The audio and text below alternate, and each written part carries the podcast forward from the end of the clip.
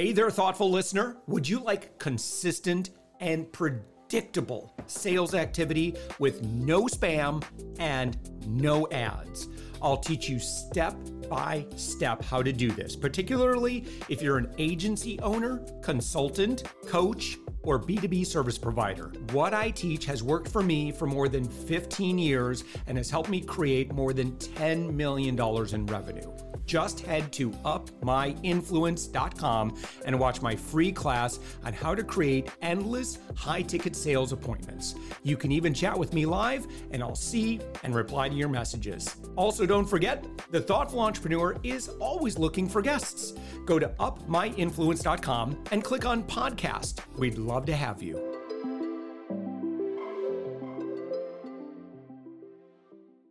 With us right now, Nate Lind. Nate, you are a uh, broker, you're a business advisor, uh, you help create amazing exits. You are found on the web at natelind.com.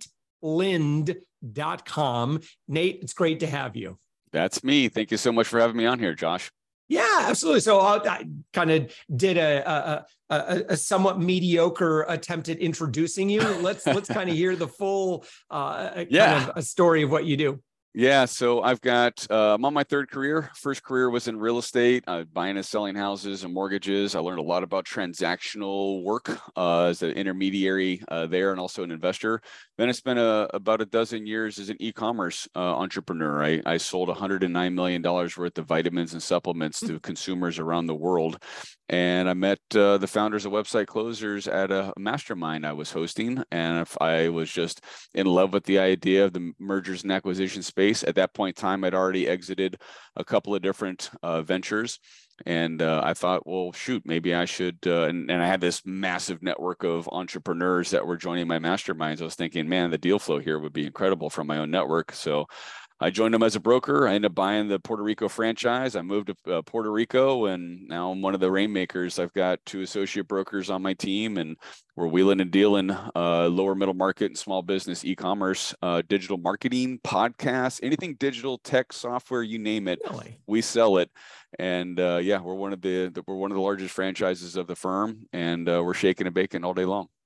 Yeah, you know, a lot of time, you know, when you think of M and A, uh, you know, you might think of, you know, more established legacy brick and mortar type businesses. Um, you know, they have assets and that sort of thing. But um, you know, when you start talking about e-com, service-based businesses, content, uh, you know, business. Mm-hmm. Tell me more about some of those use cases or experiences you've had in, in those areas. Yeah, that's all we sell. We so we have built a buyers network. We've got over hundred thousand buyers. Uh, we're signing up 500 to 800 a week to our email list.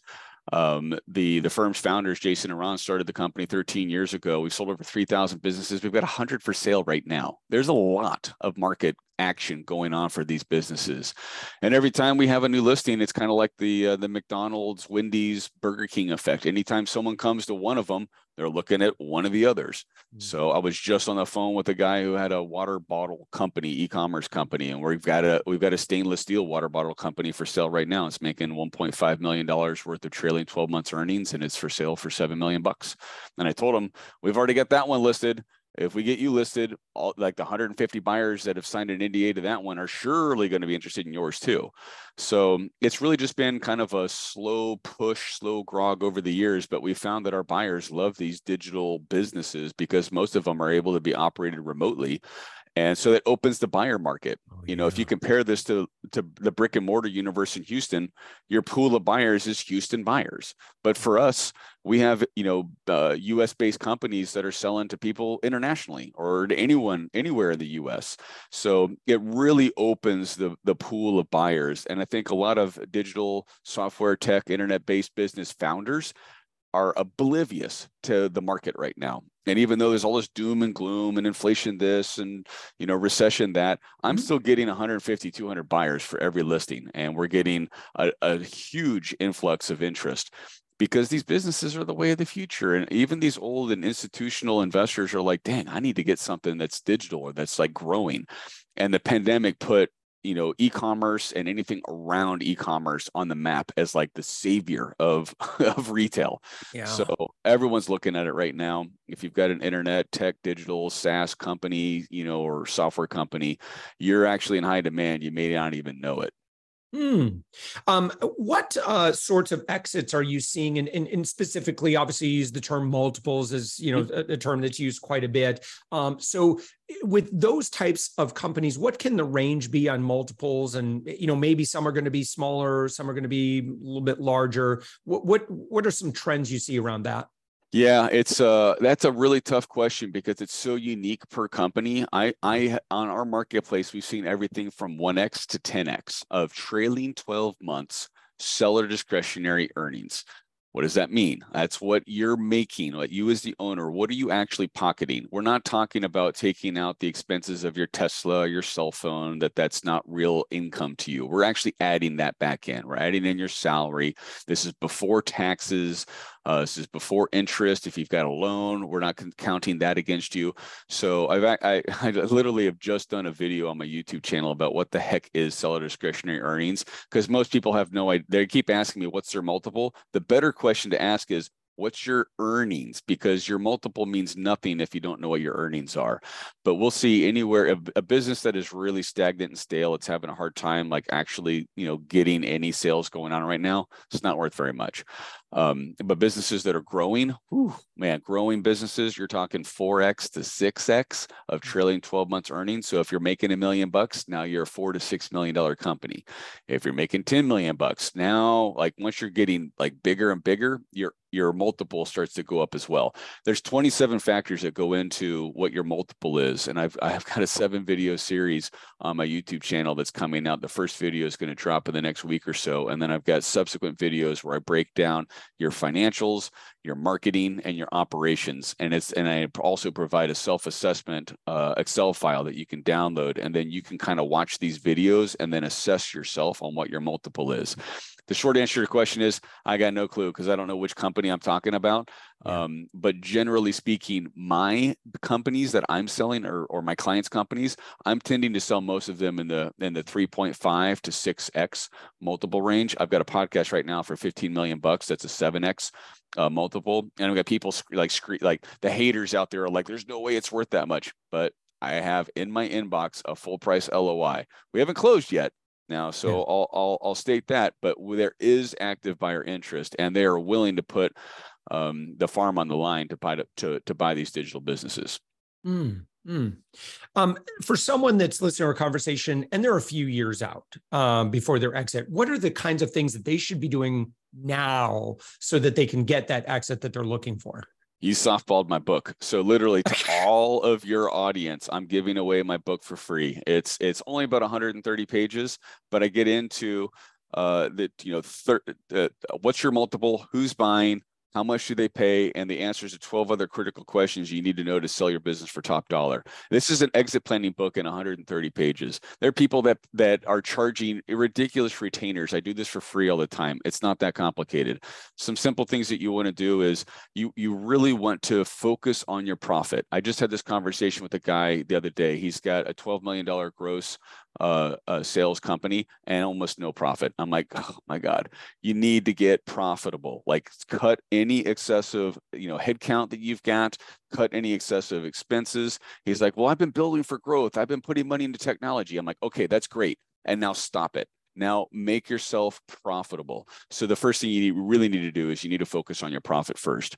Um, a second thing that you should that you should be doing too is think about how to create some barriers of entry between you and your competitors and and and do that if you're an e-commerce company go ahead and get some design patents get some trademarks get something that will create some defensibility for yourself mm-hmm. if you're business to business if you're a service you know company or service agency and i sell digital marketing agencies all the time and other business to business agencies all the time you're some key things that you can do is start to put in place longer term contracts with your clients. So you've got a contractual relationship for your services as opposed to just month to month.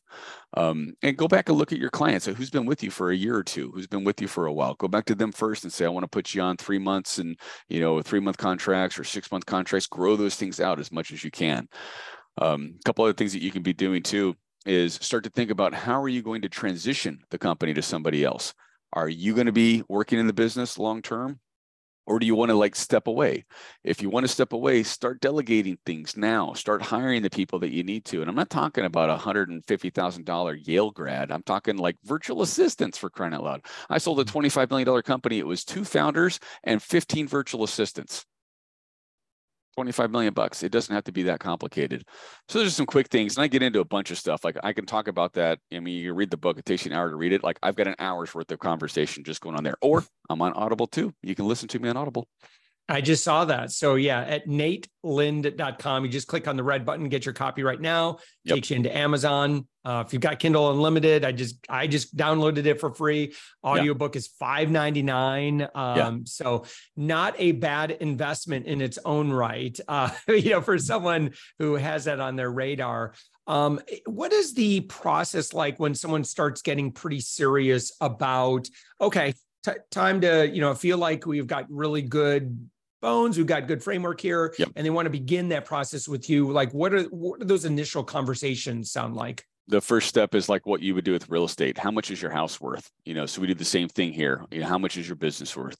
Um, i do free consultations which includes a business valuation and a sales plan all day long. You can book a call with me on natelind.com uh, that's what I do. So if you've got a company that's two years or older, it's making at least a quarter million dollars in profit uh, I can, you know, do a free business valuation for you. If you're not there yet, you feel free to submit a form. I'll probably have one of my associates help you. I tend to focus on the larger deals, but everything starts with how much is the company worth?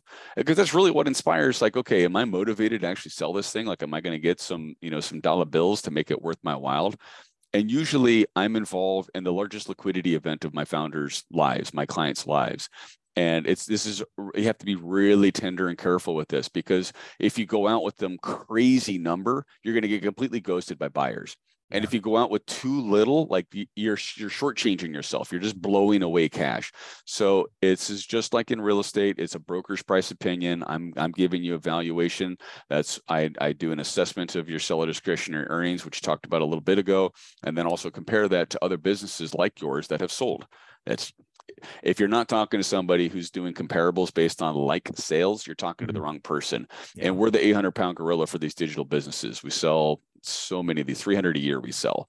So there's really nowhere else to go if you're in this space some folks will go to like you know um, investment banks or some will go to you know smaller brokerages out there you're really doing yourself a disservice because you want to be on the biggest marketplace. Just like if you had a you know a half million dollar or a million dollar house or a three million dollar house are you going to list it for sale by owner? Or are you going to you know li- like do some self-listing thing? Or do you want to use the the person who's already selling your houses in your neighborhood for the most amount of money on the mls we're that mls yeah. You know, so uh, kind of interesting. So you have obviously the association with website closers. Uh, and so just uh, at their website too, I, I, clicked on businesses for sale, business listings. And it's kind of interesting, just kind of flip through just to see kind of what's going right now, what's being sold or what's being listed, kind of give you some ideas. Uh, but I see a lot of, you know, cash flow anywhere between, you know, just under two hundred thousand dollars to, you know, two million, and you can kind of see exactly um, these. These are going to be likely Nate priced pretty accurately. Yeah. So this yeah. might give you some ideas to our friend that's listening to our conversation. Yeah, um, the exactly kind of things right. that you might expect. Yep. Yeah. You can you can go on there and look to see what's already listed, and then you can copy and paste that into the contact form to me and ask for more information um, usually that's where we go like we're we we're a performance based sales firm so we just like a realtor we're if we don't sell it we don't get paid. So it's not really in our interest to list things that are like you know crazy high priced or or to try to list stuff that's like basically not going to sell or we'll only sell with like some sort of a seller finance situation because we're incentivized to, to, get cash for our clients. That's what our clients want. They want a big a big exit event. They want to put some money in the bank. And and I don't know if you know any of your audience members out there have, have listened to or read Rich Dad Poor Dad. That's where it's all started for me. I, I wanted passive income and boom 20 years later it's like dang i don't have a passive income portfolio the way that i would like it um, so let me focus more of my attention on it. And uh, you need to have some some dollars to be able to put you know those you know those to at work for you. And uh, having a big exit event like this is the best way to put uh, to create a war chest of money to go out and buy those passive investments. Yeah. Just out of curiosity nate in your experience what do your sellers end up doing after they sell? What like what it, it, you know if you have obviously keep tabs on them, but yeah, you know, what is that first year like after exit? Yeah, they usually take a, a, sabbatical or a vacation for a while. It's, it may be one of the biggest or longest vacations of their lives, can be anywhere from like three to six months, and then they typically are back at it. Um, oh yeah. If they have if they have an exit that's under ten million dollars, they're usually building another business, or they've already yeah. thought about that before they've sold. And I get a lot of people that they're selling. There's three big reasons: you're bored, you're burnt out, or you've got a burning passion and you want to go focus on it. And so for that third group you want to sell the business you want to get some good money you know for it but you're you are dying to get after something else like there's something else that's driving you and for them they're they're right after it and uh, you know, it's really inspiring to see what people are doing because they definitely take some time off. And a lot of people will pay off their houses. Um, someone, you know, a couple of them I've I've heard of bought some exotic sports cars, and uh, and then the majority of them get back to work, or they've or they've already started it, and they just now are focusing all of their attention on it. Um, when you've got an over $10 million deal, typically you were involved in that transaction for a couple extra years. Uh, it's pretty mm-hmm. tough to sell over $10 million and not be involved for two to five more years. Um, those big businesses, you know, in the private equity and, and, hedge funds and family offices that buy those, they want a commitment from the seller to ensure that yeah. that business is successful, and they're not going to put you know eight figures on the line unless they've got that commitment in the form of multiple years from the from the owner a transaction like that, you're likely not just okay. Here's the keys. See ya. no, I've done a couple of them, uh, but yeah, the, those are rare. The majority are yeah. you've got to be involved for a while. Mm-hmm.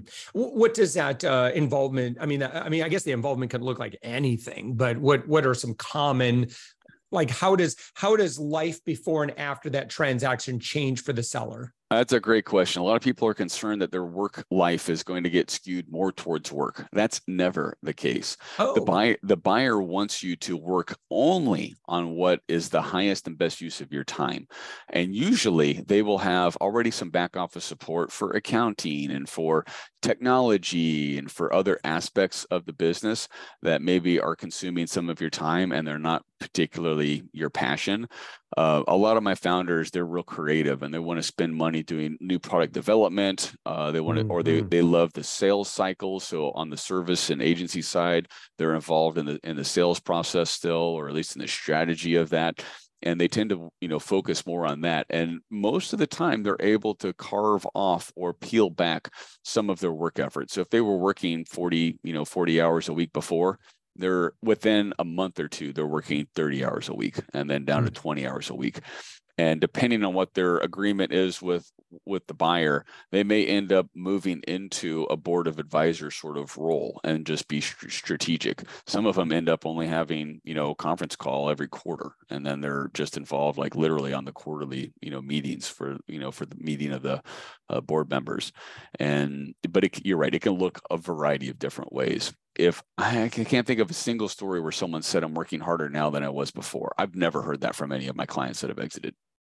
Yeah, nor, nor have I, as I've talked with folks in Exit. So yeah, yeah, I believe you.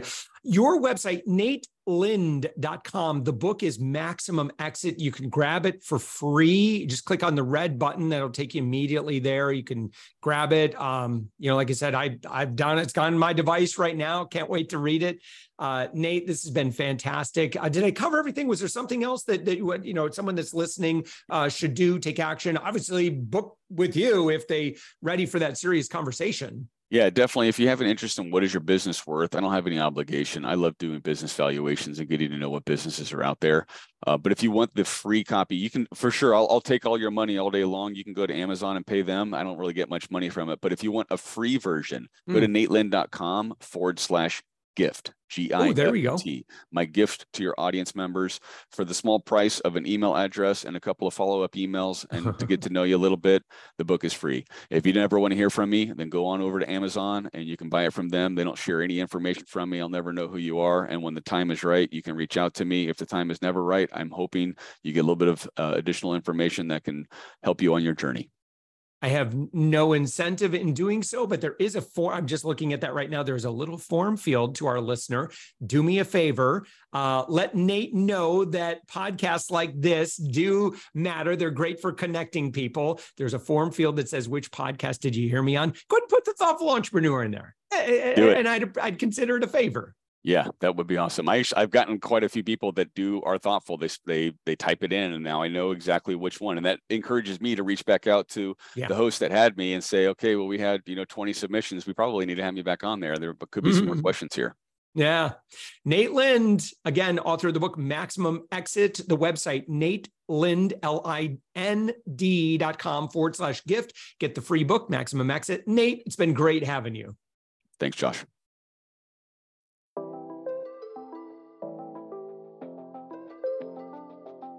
Thanks for listening to the Thoughtful Entrepreneur Show. If you are a thoughtful business owner or professional who would like to be on this daily program, please visit upmyinfluence.com slash guest. If you're a listener, I'd love to shout out your business to our whole audience for free. You can do that by leaving a review on Apple Podcasts or join our listener Facebook group. Just search for the Thoughtful Entrepreneur in Facebook. I'd love even if you just stop by to say hi. I'd love to meet you. We believe that every person has a message that can positively impact the world. We love our community who listens and shares our program every day. Together, we are empowering one another as thoughtful entrepreneurs. Hit subscribe so that tomorrow morning, that's right, seven days a week. You are going to be inspired and motivated to succeed. I promise to bring positivity and inspiration to you for around 15 minutes each day. Thanks for listening, and thank you for being a part of the Thoughtful Entrepreneur Movement.